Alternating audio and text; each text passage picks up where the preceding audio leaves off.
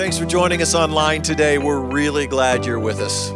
Yeah, Core Church is a place of hope, healing, peace, and purpose. And we want you to come see us at 10 a.m. any Sunday. And if we can be of any support to you, we'd love to connect with you. There's lots of links in the description below, whether that's prayer or support in any way. We pray that this message is going to both encourage you and inspire you. Well, today's going to be a really good day. It's already off to a great start. And for those of you that are new, my name is Eric and I'm one of the pastors here. And we are continuing with our series this morning where we are talking about the genius of generosity. What the world calls foolish, God calls genius. And we've been looking at several stories of women in Scripture and what we have to learn from them when it comes to being generous. And what's so cool about this series is that you're going to hear from different women all throughout the course of this series. Last week, Brad and Laura co taught, which was incredible to hear. Uh, this morning, my wife is going to join me for part of the message, so I'm excited for you to, uh, to get to hear her heart on what it means to be generous. Pastor Paula is going to be speaking. Pastor Alicia is going to be speaking. It, it's this series is just full of incredible communicators that we are going to hear from when it comes to what it means for us to be generous in our life. And the, the one, one thing that Pastor Brad and Laura said last week, they, uh, last week they talked about the genius of following. And one thing that they said that really stood out to me was this vulnerability is where you learn to trust God. Jesus is first, everything else is negotiable. I loved how they talked about their commitment to giving and the way that they practiced daily gratitude. It was incredible. If you, if you didn't catch that message, I encourage you to check out the podcast and listen to that. Well, today we're going to be in a book in the Old Testament called Second Kings. And we're looking at a story about the prophet Elisha and how he helps a poor widow. For those of you that don't know, Elisha was a prophet. And a prophet is somebody who shares God's messages. So God would share a message to the prophet, and the prophet would deliver it to a person or to a group of people. And we see here in Second Kings chapter 4, verse 1 through 7, it says this. One day, the widow of a member of the group of prophets came to Elisha and cried out. She said, My husband who served you is dead, and you know how he feared the Lord, but now a creditor has come, threatening to take my two sons as slaves. What can I do to help you? Elisha asked. Tell me, what do you have in the house? Nothing at all, except a flask of olive oil, she replied. And Elisha said, Borrow as many empty jars as you can from your friends and neighbors, and go into your house with your sons. Shut the door behind you. Pour olive oil from your flask into the jars, setting each one aside when it is filled. And so she did as she was told. Her sons kept bringing jars to her, and she filled one after another. Soon every container was full to the brim. Bring me another jar, she said to one of her sons. There aren't any more, he told her. And then the olive oil stopped flowing. When she told the man of God what had happened, he said to her, Now, sell the olive oil, pay your debts, and you and your sons can live on what is left over. Today, we're going to talk about the genius of faith. Let's pray. God, thank you for today. Thank you for this time that we have to be here and to open your word. May we never take that for granted. And I pray that as we as we open your word and as we look at this story that our hearts would just be open to receive from you today. And I want to say only what you want me to say, nothing more and nothing less. We ask these things in your name. And everybody said, Amen. You can take a seat.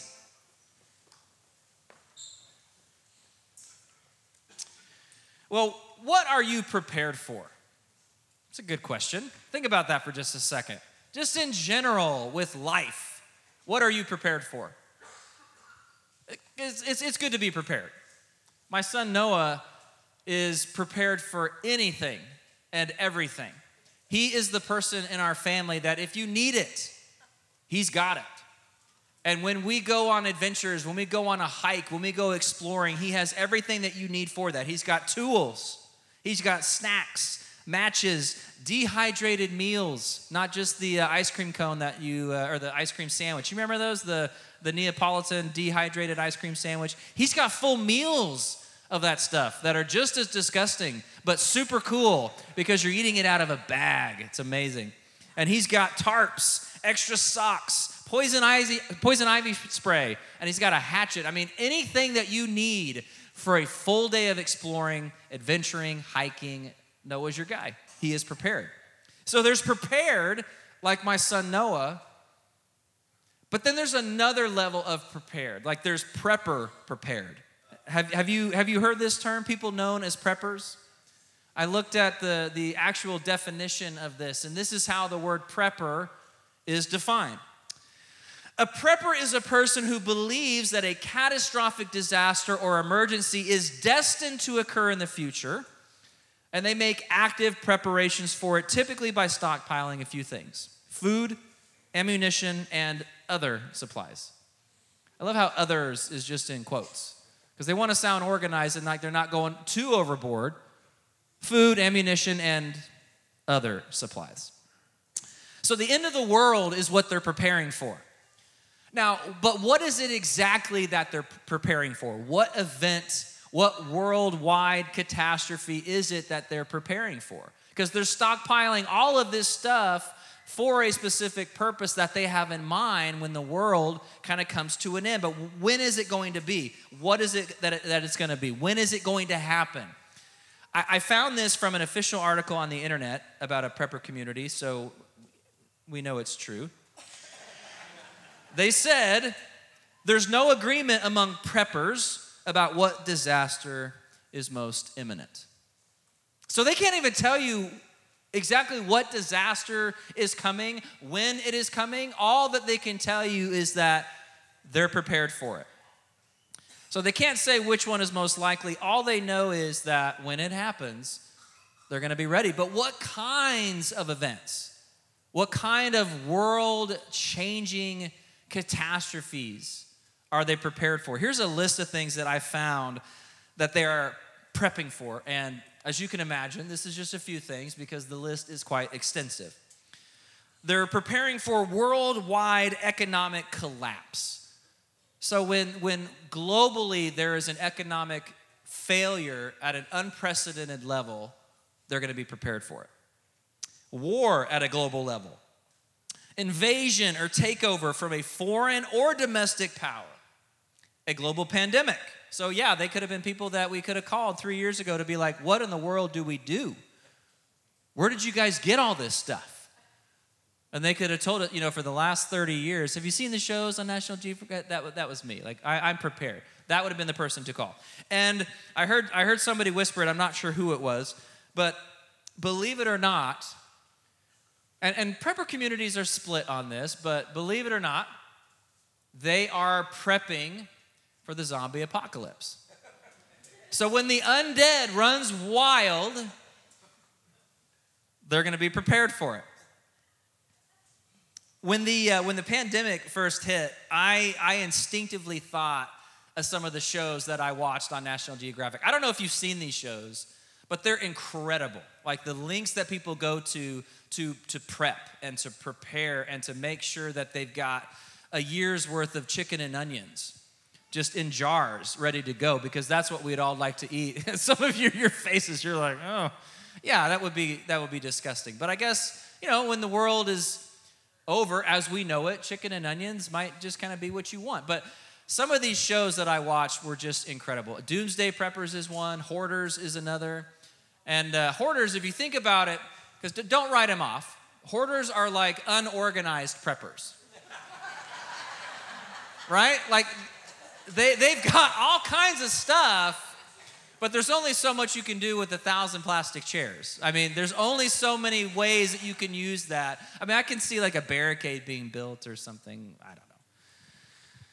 So the, the pandemic hits, and I was ready to put all of my training, all of my National Geographic show knowledge to the test. And I remember thinking, like, all right, this is my moment.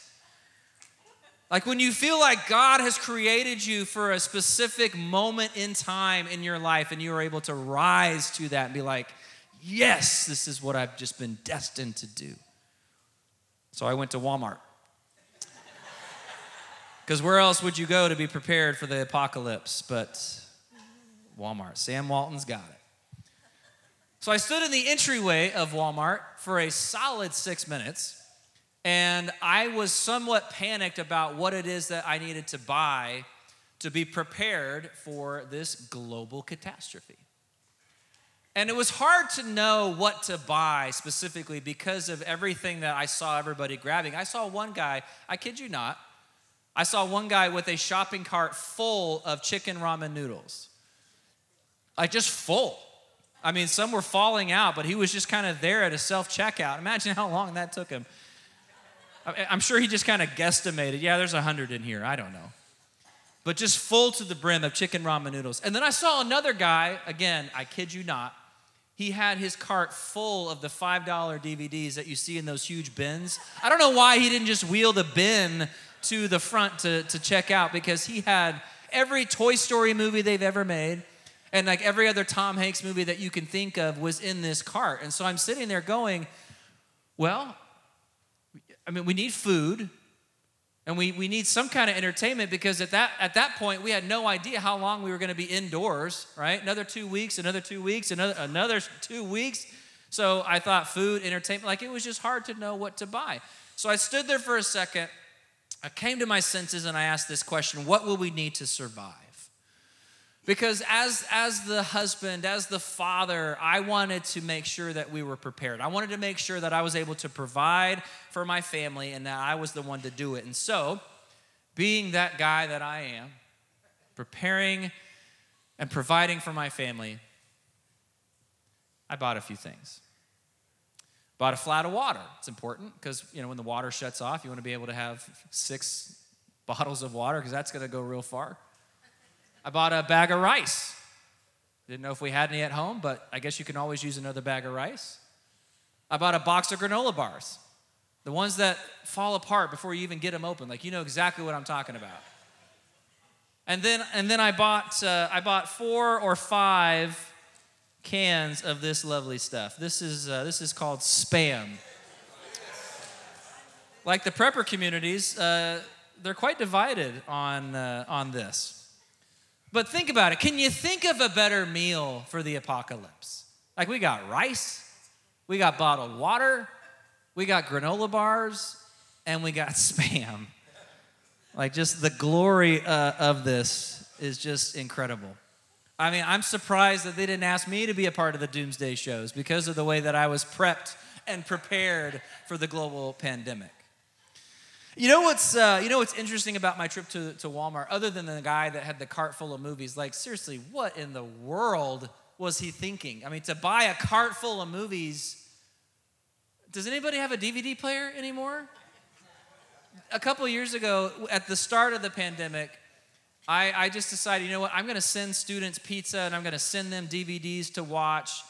And I got tons of text messages replying, hey, thanks for the pizza Thanks for Space Jam, but we don't have a DVD player. That happened three times. I'm like, what is happening with the families in this church?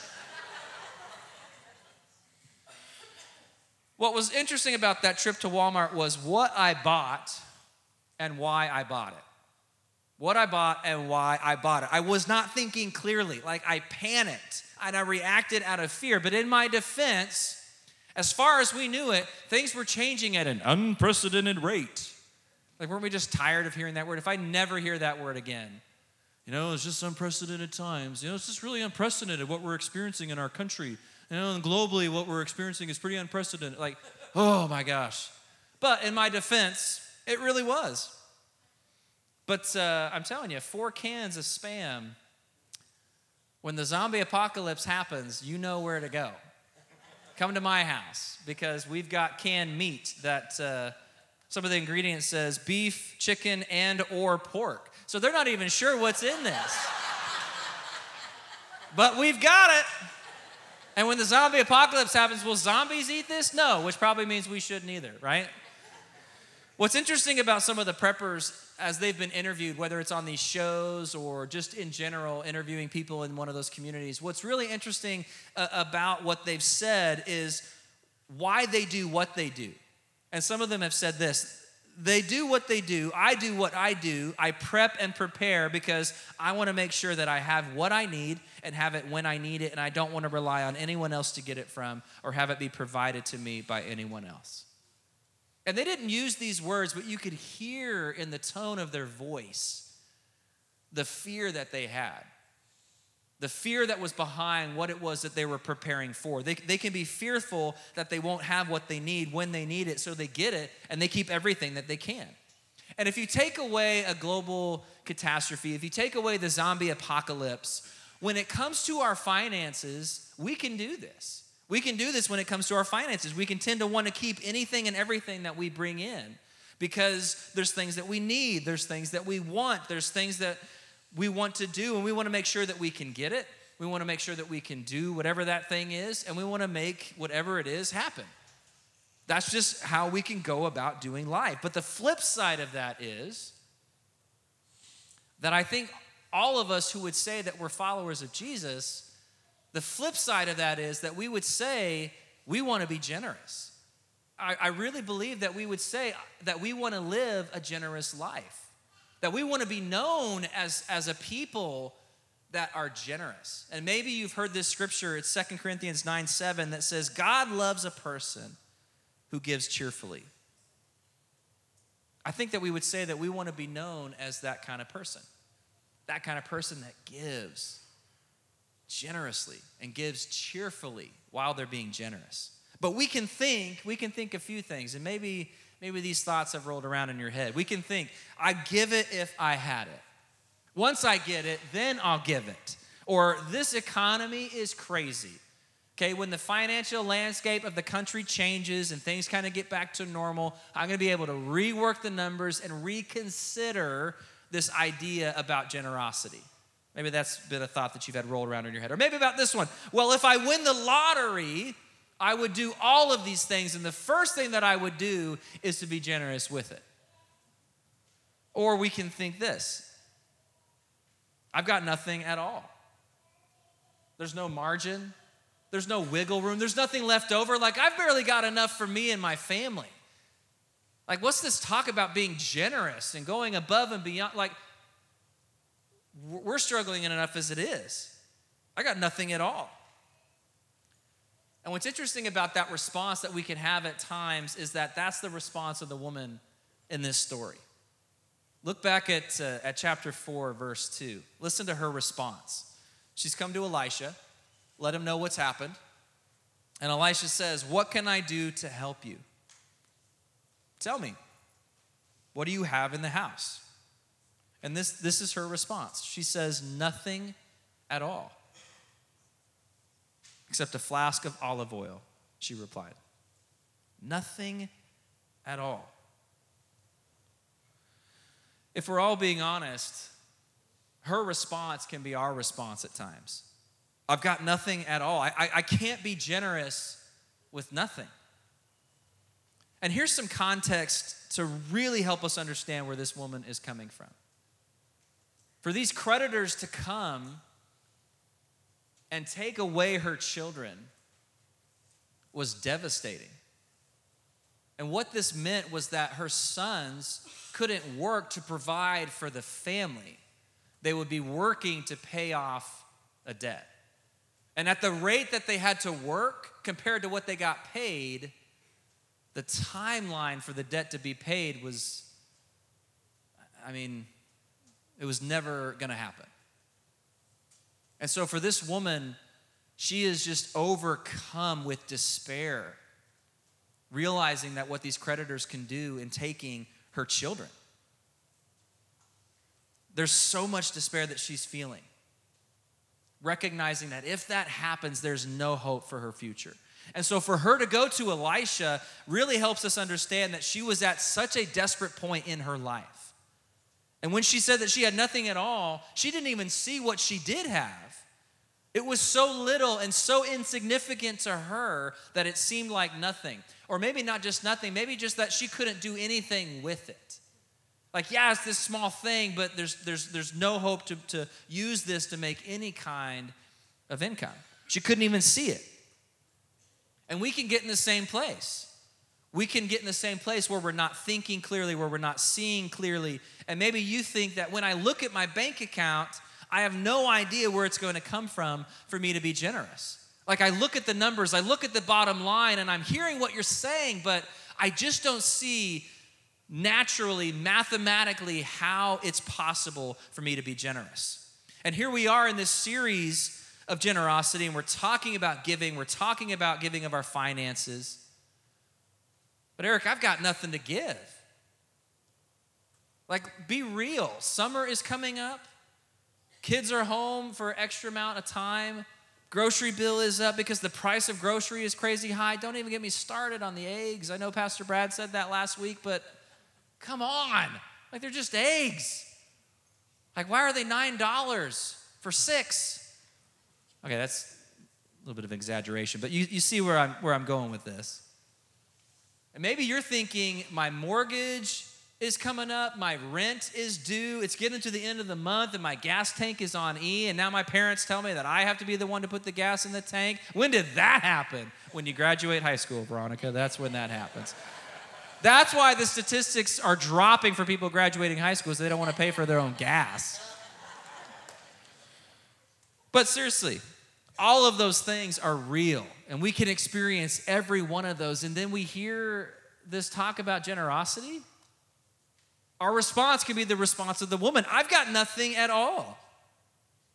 When we're in a financial crisis and feel like we have nothing to give, we can think that we have nothing at all. And in this series, we're talking about the genius of generosity. What the world calls foolish, God calls genius. So, how can we examine what we have? Because we all have something. How can we examine that? see what we have, and see how we can live a generous life because we want to be generous. We want to make genius decisions with our finances that further the kingdom of God. But how can we do that? Especially, how can we do that when we feel like we have nothing at all? How can we do that? Let's look back at the scripture. Chapter 4, verse 3 through 4. And Elisha said, Borrow as many empty jars as you can from your friends and neighbors. Then go into your house with your sons and shut the door behind you. Pour olive oil from your flask into the jars, setting each one aside when it is filled. So let's make sure we understand what we're talking about here. The flask of oil that she would have had would have been a flask that held anywhere between 8 to 16 ounces of oil. So that's like that's like one cup. So everybody kind of hold out your hand and look at as you cup your hand, look at the inside of that. That's about how much oil she would have had inside that flask. And here's a picture to kind of give us some context. That's more or less what it would have looked like that she would have had. Now on the on the screen, man, that's huge. There, there's a lot of oil that you could fit in that, but again, your hand, right? Just a cup of oil. When we were in Israel, we learned so many things specifically about oil. Olive oil is precious because it is used for everything. I mean, it is used for healing wounds, it is used for baking bread, it is used for anointing animals, it is used to heat a home. Like it is, it is precious. It's used for everything. And so for this woman to look at this flask of olive oil that she had, it was it was everything and it was literally all that she had. And the jars, the jars that she was told to borrow, they would have looked something like this. And what's interesting about these jars is that it was customary for families to have several of these in their home. But for Elisha to tell her to go borrow ones from your friends, what does that help us understand? It helps us understand that she's, if she's having to borrow jars to fill them, that means that the ones that she has are empty. And she borrows others from her friends that are, that are hers are empty. She borrows other empty ones. And scripture doesn't tell us this, okay? Scripture does not tell us this, but you've got to wonder what she was thinking when Elisha was giving her the instructions of what to do. Go into your house with your kids, shut the door behind you, and begin pouring out of the flask into the jars. As they're filled, set one aside and do it again. I know what I would have been thinking. Like, set them aside when they're filled? Do, you not see the flask of oil that I have? Do you not see the jar that you're telling me to fill it in? Here's a, here's a picture to give us some context side by side. So, there you go. Here's the flask of oil, and here's the jar that she's supposed to fill. And Elisha is saying, as each one is filled, set it aside and fill another. Set it aside and fill another. I'm looking at that and I'm like, that's not how math works. It's just not.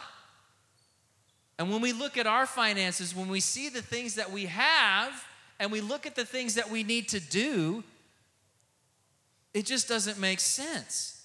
How's that going to work? But here, here's the thing that we learn from this woman. I love her response. Look at, uh, look at verse 5 through 6. So she did as she was told. Her sons kept bringing jars to her, and she filled one after another. Soon, every container was full to the brim. Bring me another jar, she said to one of her sons. There aren't any more, he told her. And then the olive oil stopped flowing. She did what she was told. What I love about that and what that teaches us is how there is so much power in obedience. Something happens that's so powerful when you are faithful to what God is calling you to give. That's why every time that we talk about what it means to be generous, what it means to give, when we have a, a special offering and we're asking you to give above and beyond that, what do we say each and every time? We tell you to pray. And we tell you to ask God, what would you have me give? And to just be faithful to that. Just to be faithful to what God is telling you to do. And what we see in the faithfulness of this woman is this, and I want you to write this down because this is going to help us as we kind of unpack the last bit of this scripture. It takes faith to give, but faith is built through giving.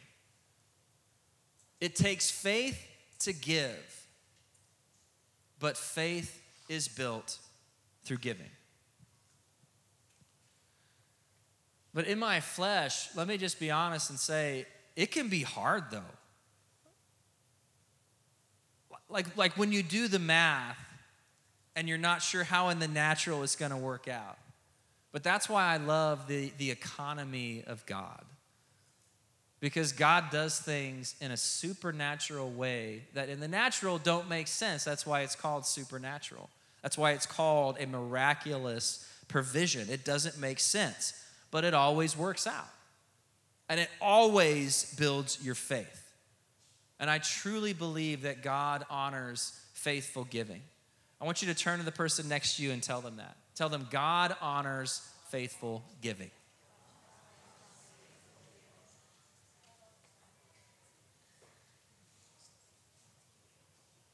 And all it takes is a small flask. It doesn't take much.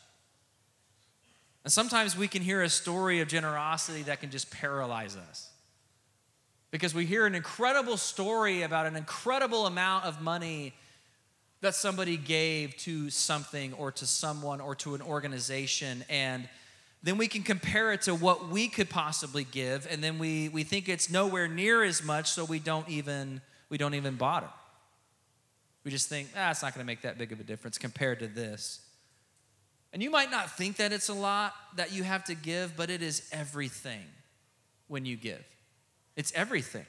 The amount might not feel like much, but when you give it to God, it means everything. The oil that this woman had, it wasn't a lot, but it was everything. And the impact that it made and the difference that it made is incredible.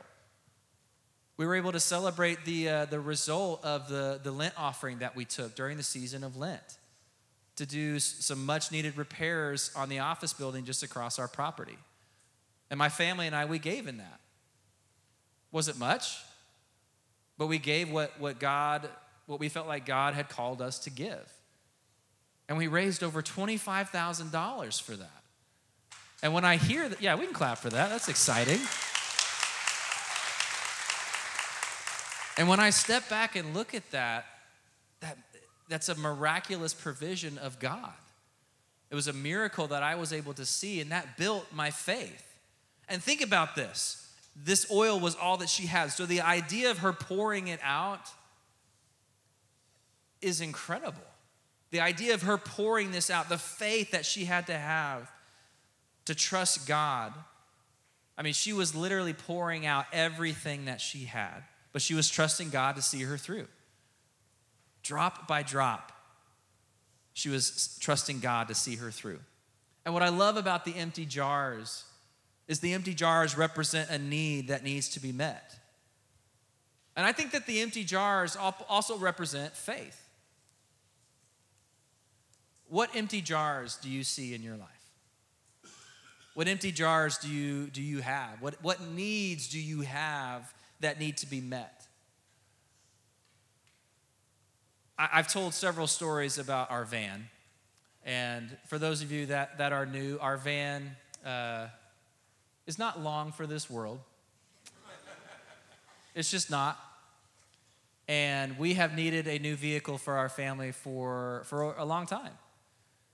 And my wife and I began to, to pray, specifically a few years ago, for God to somehow figure it out for us to get a new, a new car, a new vehicle. Because the, the truth of the matter is, car prices are nuts. One, one of the students that comes on Wednesday, she got a used car cheaper than a. No, wait, what am I saying here? I'm, I'm getting confused. What is it? She got a. Thank you. I didn't even have my notes. Look at that. She got a new car cheaper than she could have paid for a used car. That, that doesn't make sense right? Like the, the new car should be more expensive than a car that somebody's driven around for five years. So they're, they're just crazy. And Pastor Brad said this uh, not too long ago, and it really stood out to me, and, and it was something that I incorporated into, into my prayer specifically for this. He said, if you want specific results, pray, for, pray specific prayers. And boy, were we specific. For years, we've been praying. And some of the specifics that we prayed was we just want a car that isn't going to just decide halfway through the, the drive, you know what, I'm, I'm done for right now. like there's point A and point B, and we just want to complete that. Like there were times that it would just shut off, lights off, everything, power just gone. And we wanted a car that wouldn't leave a trail of breadcrumbs from where we were just at to then help us go where we were going. We, uh, we prayed specifically that it wouldn't just die, shut down, like new car, used car, it didn't matter. We just, we just prayed and we just trusted God and we said, You know that we need a new car. Trust me, we know that we needed a new car. And so we just prayed specifically to that. And we, we made this decision that no matter what, that we were going to be faithful and continue to give. Nothing was going to change about that. We were going to be, continue to be faithful in our giving. And that's what doesn't make sense to the world. Right? What the world says is foolish, God says is genius. And so the world sees this as you need a new car, get a new car. Stop giving to the local church and get what you need for your family. Don't be foolish. And sometimes it, it doesn't make sense to me either. Like there are times when when when I am faithful to tithe and I'll see a car payment when I'm when I'm pushing the donate button. I'm like, okay, that could be that could be a car payment. Like I, I just do. I just see that sometimes. But what do we know? We know that what the world calls foolish, God calls genius. And we, my, my family and I, we just knew that somehow, some way, God was going to figure it out. And so over the course of the last couple years, we just continued to pray. Well, about a month ago, uh, Sib's older brother, oldest brother, Chris, he, uh, he calls her and says, Hey, Are you guys planning on coming out to Maddie's graduation this next month? Which was just a couple weeks ago. They live in Colorado, and my niece just graduated from college. And we said, Yeah, we're, I mean, we're planning on being there. And he said, Okay, cool, cool. Hey, we want to give you her old, her old Honda Pilot. And so you guys can drive that home and, and, and we want to we want to give that to you. Now it's it's a band-aid, he said. Like I mean, you, in in some time frame you're going to need a new car, but but I promise you that this this Honda Pilot won't just die out of nowhere. It's not going to leave a trail of parts. It's not going to just make up its mind and just be like, you know what? I'm just going to call it quits for today. Okay, it's kind of hot outside. This humidity is nuts. And what was interesting about that was those were a lot of the specifics that we were praying for. And so we go to the graduation and, and we, we drive home in this Honda. Well, I didn't, my wife drove it. It's kind of her adventure mobile. It's uh, the tried and true adventure mobile. Like it's, it's incredible. And when I, when I, every time I look at the car, I'm just blown away at the provision of God. Like in the natural, it doesn't make sense. It just doesn't. But that's what I love about the miracles that God does and the miracles and, the miraculous ways that God provides. What the world calls foolish, God calls genius. And we know that it takes faith to give, but faith is built through giving. It can, it can just feel so hard and so difficult to give. But on the, on the other side of that, your faith is built through giving. Again, that doesn't make sense. Like it takes faith to give. Well, how do you build faith? You give. But well, you said it takes faith to give, but then how do I get the faith to give? You give. Like it, it doesn't make sense. It takes faith to give, but faith is built through giving. And I love I love how part of her instructions that Elisha gave her were to take her sons with her. Like they were able to share in the miracle. How cool is that? And scripture doesn't tell us this, but you've got to wonder the next time that her boys needed something, the next time that her boys had some kind of thing that needed to be provided and they weren't sure how it was going to work out, like did they remember this story? Did they did they remember, hey, Remember the story with mom and the flask? And I mean, you and I were looking at each other like, this woman is crazy. This is just not going to happen. And then jar after jar after jar after jar after jar was filled. God's got this.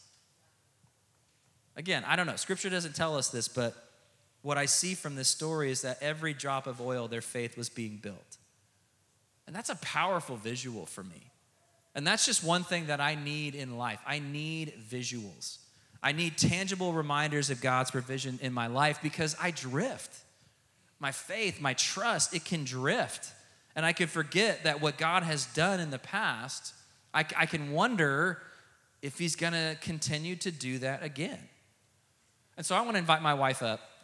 She's going to she's going to peel back the curtain on something that we have in our home that serves as a reminder of God's faithfulness. You can use mine. Oops, sorry, forgot the microphone already. Um, Eric and I are radically different. You know, we do core purpose here and we do a gift inventory. Um, one of my top gifts is faith, and another one is giving. So for me, I'm always, neither, yeah. I am always reworking our budget. I sit with it every month and I pinch pennies. We are a cash envelope home, and I want to figure out how to give more. That is in my personality, it's part of my gift. I love it. I the competitive side comes out in me, so I'm like, okay, if we did this this year, next year we're gonna give this. Like I just want to figure it out. I just want to give more. So we get married, and like he said, he we are he's different. We're it's different. So so after one awesomely glorious fight about finances I finally prayed. Finally, or maybe this time I just prayed. Very specifically, I was like, God, we need something in our house to remind each of us of your faithfulness. And God gave me this verse Psalm 66 5. Come and see what our God has done, what awesome miracles he performs for his people. But I changed it for us. Come and see what our God has done, what awesome miracles he performs for us, right? I am one of God's people. We are all God's people. What has God done for us? So I wrote it in the middle of the board,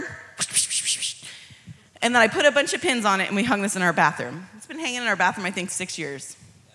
It's still a struggle, guys, right? It's still a struggle but God is building our faith through it. So different things on here. I have um, I met somebody for coffee one time, and they we were randomly talking, and I was telling some of my the boys' favorite snacks, favorite cereals, things like that. The next time I saw her, she provided their favorite boxes of cereal and their favorite snacks. I write it down, I pin it up there. Another time, um, we were having a church barbecue, and we were at the end of the month, and our grocery budget was gone, you know, nothing left. And there was a few days left, and we were, you know, those days when you look in the fridge and you're like, what can we put together to make a meal, right? Well, we had a barbecue here, and then in the kitchen afterwards, they were bagging up all those random empty hot dogs, right? Leftover hot dogs. And somebody said, Do you guys want this? I write it down, I put it on the board. It provided for the next few days those things we need. When Eric told that ridiculous story about the tires, the car tire, you remember, and he couldn't remember the tire parts, and that Somebody here put $100 on my seat in the van that day. I write it down, I put it up. Other things like the boys at school, right? Like um, we find out somebody's giving Oiler tickets away. We get Oiler tickets. Our family gets to go see the Oilers for free, right? You put the tickets up there. Sometimes we do not, we are so consumed by the lack of what we have that we don't see all that God has for us. We needed a tangible thing. Every day we go in there and we look at it. Eric needed a tangible thing to see to see all the ways that God has provided. Some of those seem really um, small, like it's not a huge financial thing. Some have been huge for our family. It doesn't matter, right? I think of like when we were in Israel, we got the amazing opportunity to press olive oil. We got to use the oldest still using um, stone. It was the coolest thing. And they got a basket of olives and they put it in there, and we each got to take turns pushing this giant stone and crushing it. Then they gather it all up and they put it in this basket and they use this giant corkscrew thing and you screw it down until the oil comes out. No kidding, this much olives, this much oil, right? A tiny, if you think of like an essential oil bottle, that's mu- that much oil. So in this story with this woman, when you think about, she says, I have nothing. But hear me, what she gave was everything. She gave everything. Oil was gold back then, and she gave it. And that's the generosity I want to live from. I want to live from not the lack. When Eric looks at our budget, he sees lack and I see opportunities, right? I want to live from that.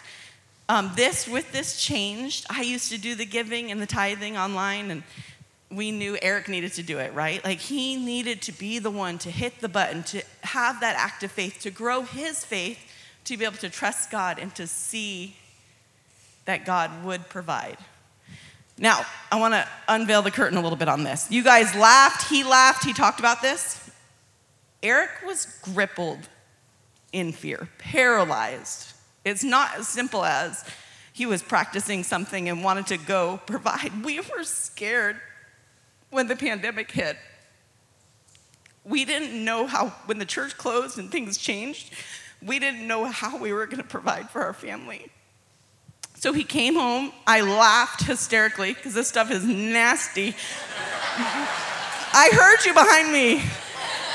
She said, We had that last night or two nights ago. And I was like, but, and Noah's like, That's camping food. So, okay, some people, it's a treasure. Okay, I got it. Um, but after praying and talking and laughing and me kind of teasing him, we put these on our counter. I said, God has always provided, and we're gonna commit to giving as much as we always have, and we are not gonna use these during the pandemic.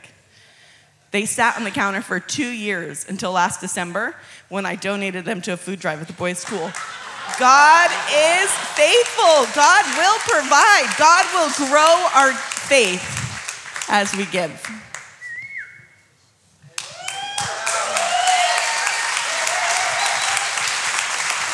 Mm. Takes faith to give, but faith is built through giving. And I really believe the more and more that we're reminded of what God has done, that uh, that's what's going to give us faith to believe for what He's going to continue to do. Will you pray with me? God, thank you for this morning. Thank you for this story that, that challenges us and that encourages us. I thank you for the testimony of this woman and what it is that we have to, to learn from her. And the way that you provided is, was, a, was a miracle. And my prayer is that as we have been talking about the genius of faith, that you would just continue to, to grow our faith. Help us see the things that you've done. Remind us of your faithfulness.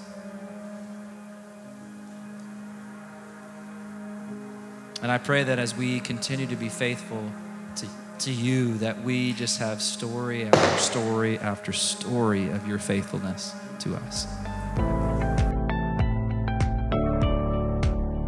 We hope the message you heard both encourages you and inspires you.